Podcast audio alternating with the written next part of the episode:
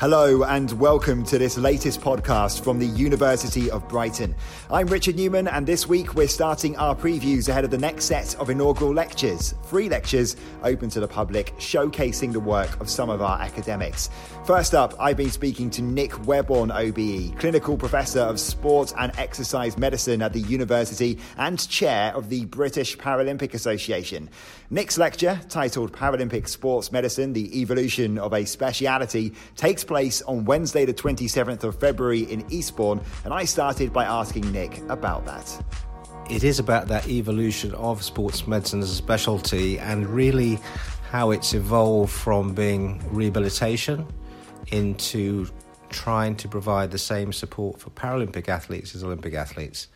And that's been my kind of journey over the last 30 years, really, as to, as to uh, how you do that.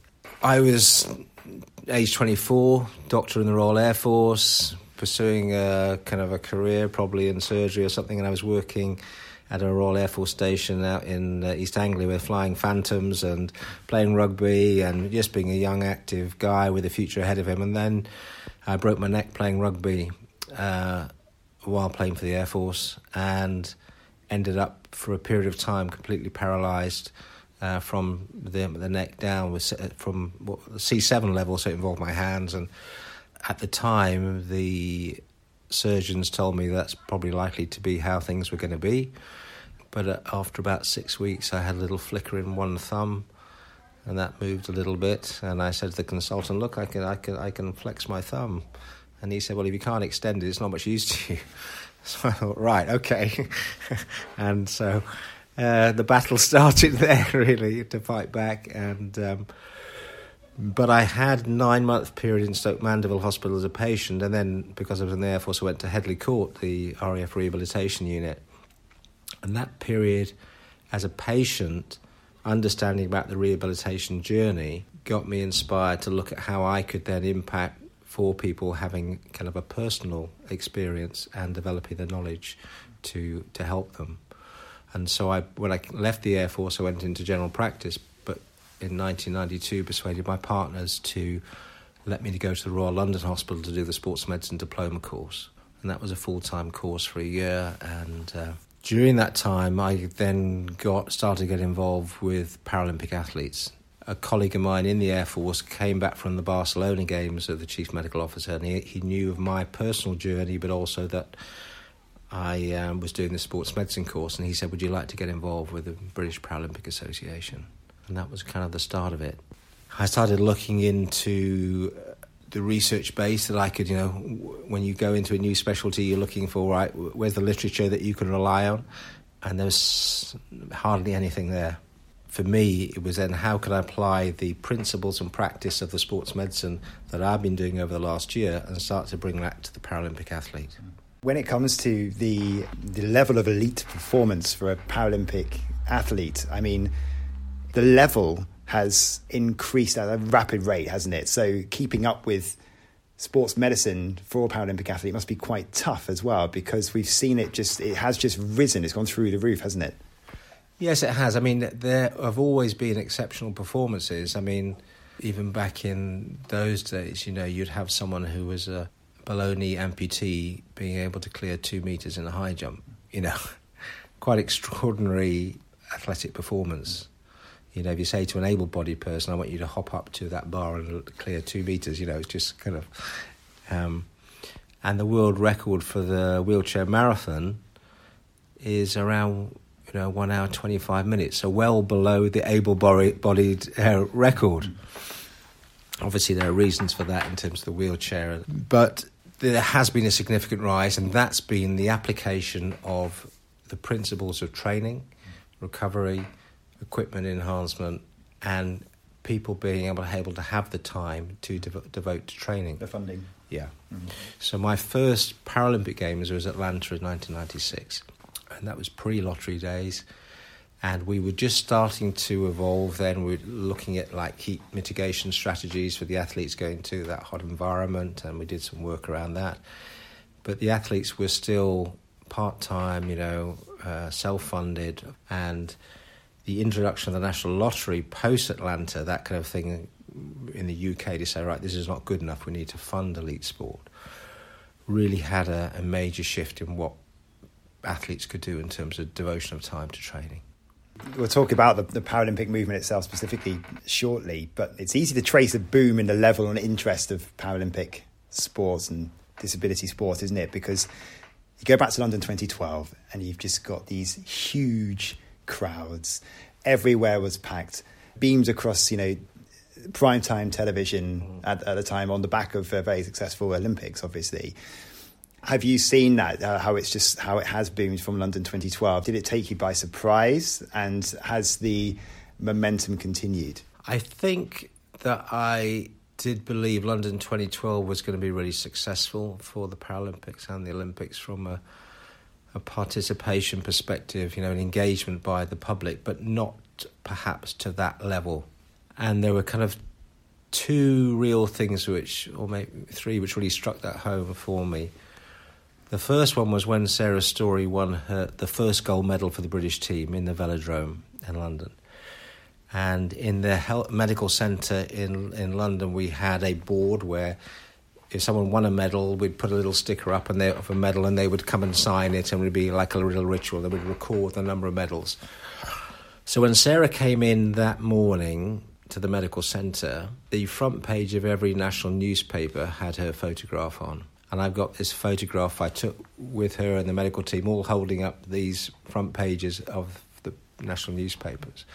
And then I knew something had changed. You know, that has never happened before. After the Atlanta games, first of all, there was no live coverage of the games, and about two weeks afterwards, there's a one hour program showing snippets of it and here we had, you know, this full time coverage, you know, multi channel. We had things like the last leg program coming in and, and, and creating another element to it. Then it was sitting in the stadium with David Weir in the 5,000 metre race. And there's, as he was going around the track, there was this kind of wall of sound going, following him around.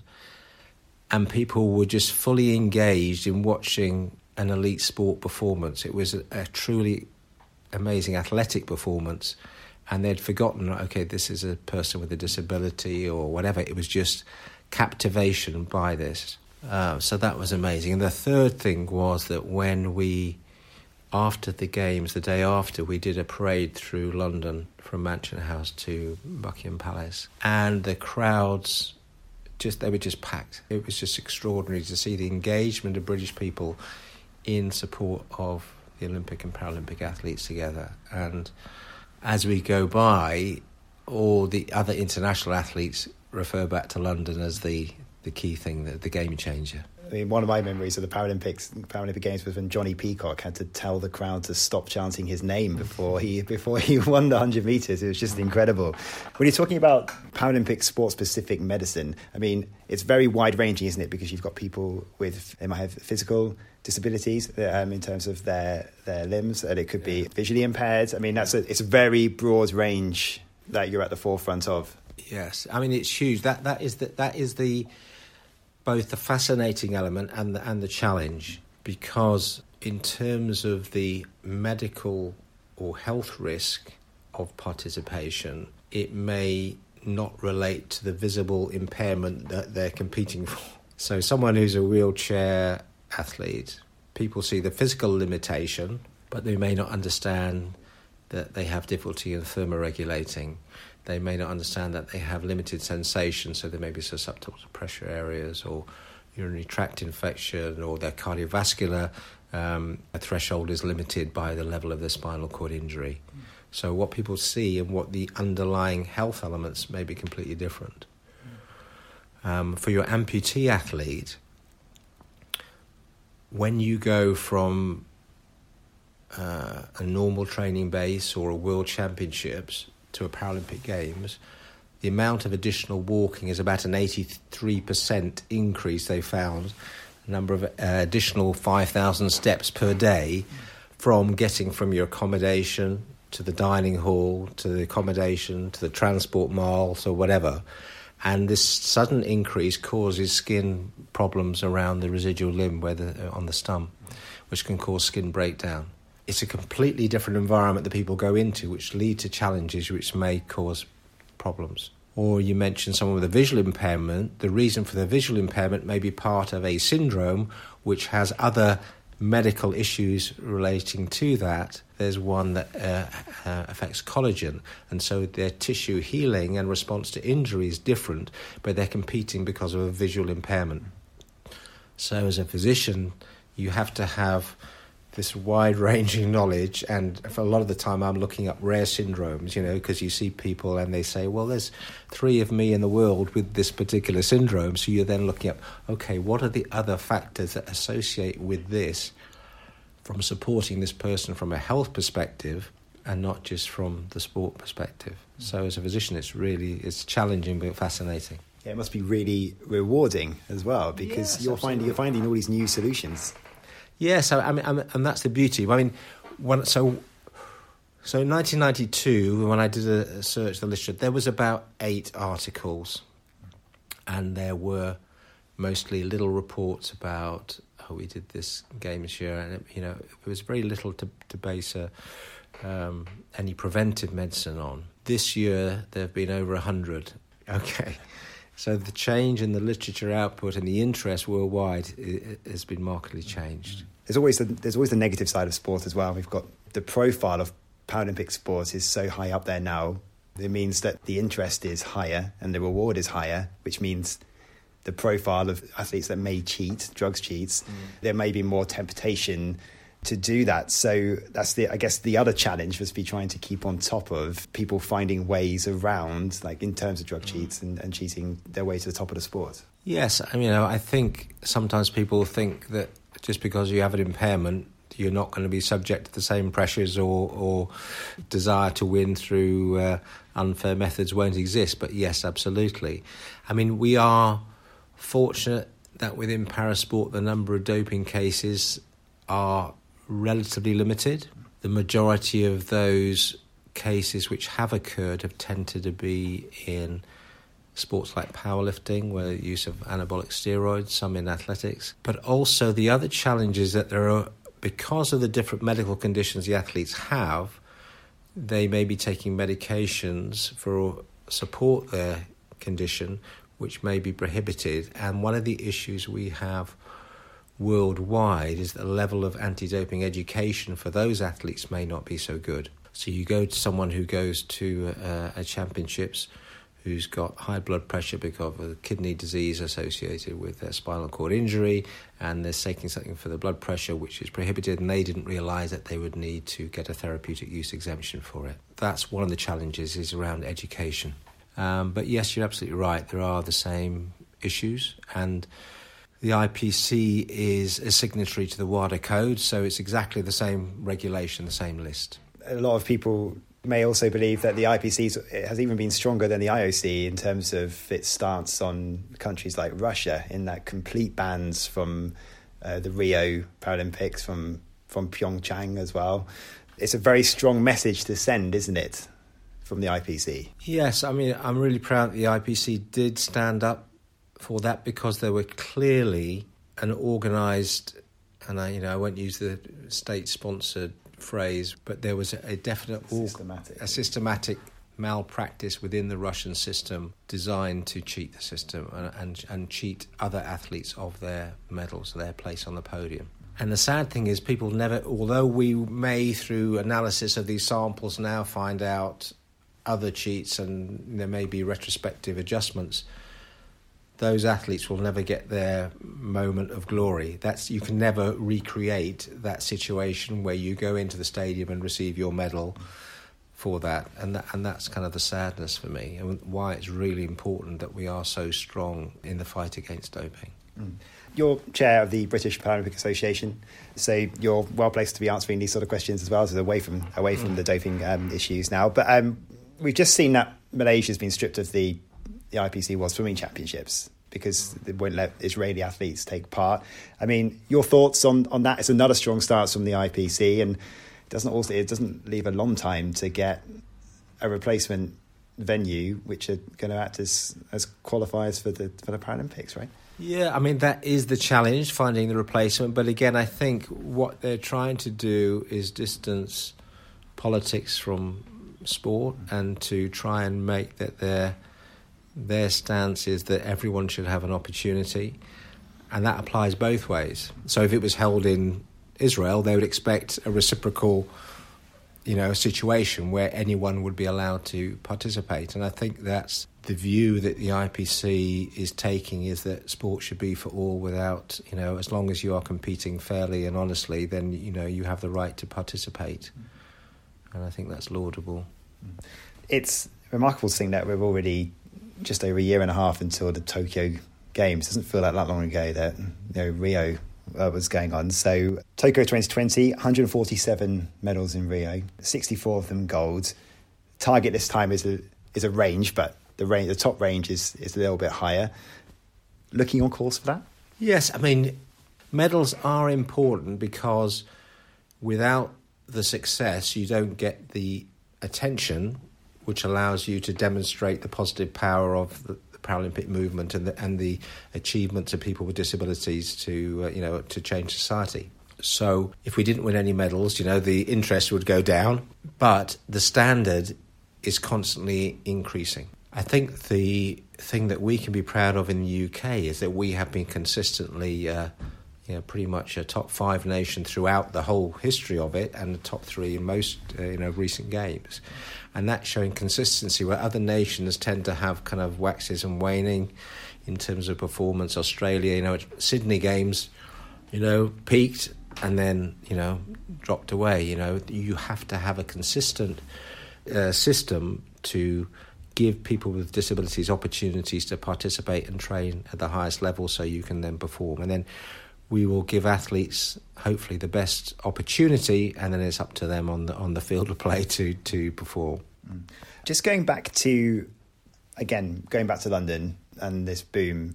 How much has the success of the of the Paralympic Games in the past decade really act as an inspiration for people with disabilities to take up sports? And we're not talking even about we're not talking about the elite level. We're just talking like rec- recreationally. Maybe possibly it could have been that the opportunities weren't as weren't as high. They maybe didn't see another, other people with similar disabilities doing sport. But have you seen a massive change there? I wouldn't say it's been a massive change, but there has been a change. There has been an increase in the number of people with impairments participating. That's partly kind of feeling that they have the right to do so, to go into your leisure centre and you know, I think uh, Sport England has, you know, been helping to fund equipment. So before people would, would go into a gym and say, "Oh, well, there's, there's no wheelchair users here." Well, that's because there's no equipment for them to use. So if you put equipment in, that gives them opportunity to go and you know participate. Uh, the BPA have run a um, website called Parasport, which actually is being currently just redeveloped with uh, partnership with Toyota um, to allow people to look in their area for their particular impairment or the different sport they would like to see and look at the participation opportunities. Mm. And this is great because one of the things is people say, well, okay, I'd like to do this, but where do I go to? How do I find the right person? Mm. So by developing this, it's been giving people opportunities to find out more. And that's just for participation. And then from then on, obviously, it will then feed into the individual governing body and the, you know into development through to the more elite programs. Mm. And, and, and with that, with the profile of, of the Paralympics and how it uh, how it has grown, would you events like the Invictus Games? Do you think without the success of something like London 2012, we would have the Invictus Games? Would they be? Would they have quite the profile that they have as well? I mean, the Invictus Games is is fantastic, and I've been very privileged to be involved in that as well. And it's interesting because the Stoke Mandeville Games came about from injured servicemen after World War II and they were predominantly people with spinal cord injury, and that's how the Paralympic Games evolved. Unfortunately, due to the ongoing conflicts around the world, we now have a lot of servicemen with injuries, and also recognizing that a lot of it is around you know the mental health aspects of being exposed to that environment of seeing your friend or colleague you know blown up you know in front of you or shot you know that you know it's quite traumatic experiences so understanding that the mental health is equally important. I think that's where Invictus is different. It's it's about an individual's recovery and finding, you know, reconnecting with, with various aspects of life, family. But the sort of impairments you have there from a physical side are different because people who'd had their legs blown off on the battlefield in World War II would have died, would have bled to death on the battlefield. Now, because of the medical care, those people are surviving, and there are different impairments than more, you know, people with triple amputees who, who are participating. I've saw, saw some amazing rowing in, in the Invictus Games, you know, with uh, in triple amputees, extraordinary performances. So for some people, it's just a re-engagement with life, but actually there is also a pathway through to elite sports for those who want to choose that. And in the Pyeongchang Winter Games last year, we had Scott Meenagh in the Nordic program who'd come through the Invictus pathway. And there have been others as well in, in summer sports. So it's great. And this year they're going to hold a UK Invictus Games for over so 500 people up in Sheffield in July, which is fantastic. Mm. Just away from that, you've just been confirmed as one of the keynote speakers for the Vista conference uh, in Amsterdam. Can you tell us what that's about and, and what, the, what the purpose of that conference is? Yeah, the, uh, the Vista conference is the International Paralympic Committee Science and Medicine uh, Conference, and it gathers the experts from around the world to do with the areas relating to medicine and health, science and technology, and uh, but also classification, which is one of the key elements as well. It's one of the cornerstones of the Paralympic movement because in, until we ensure that classification is as good as it can be, you know, it, it's one of the, the weaknesses, as I would say, in the system. People need to have confidence when they're on the starting lineup that the people in their class are of a similar impairment. And it's great to bring the experts from around the world together to talk about the research, to discuss this, and to showcase it. And uh, yeah, I'm really looking forward to going to Amsterdam to, to do my talk there. Mm. There have been some quite high profile instances of that, haven't there, in the, the media and in athletics with the classification system? Yes, I think I think firstly the media attention is interesting because you know, some years ago we couldn't get any, any attention for anything. athletics is more challenging because across track and field events, you've got about 47 different classes. So the more divisions you have, you have more people who are just above or just below that changing class. And so you're going to get more issues. And if you look at the history of it, it's come from a medical model of initially so people with spinal cord injury right you're a T4 you go in this level you're a L2 you go in you go in this group because it's more obvious but as the movement has become more diverse and inclusive so you've got different types of impairment kind of coming together. You've got people with cerebral palsy maybe competing with against people with polio or spinal cord injury, and you're trying to match these together of how their particular impairment impacts on their ability to do that sport. So it's gone going from a medical model to a sport function model. And that evolution and understanding of getting the, the cut lines takes time and science and input and constant evolution.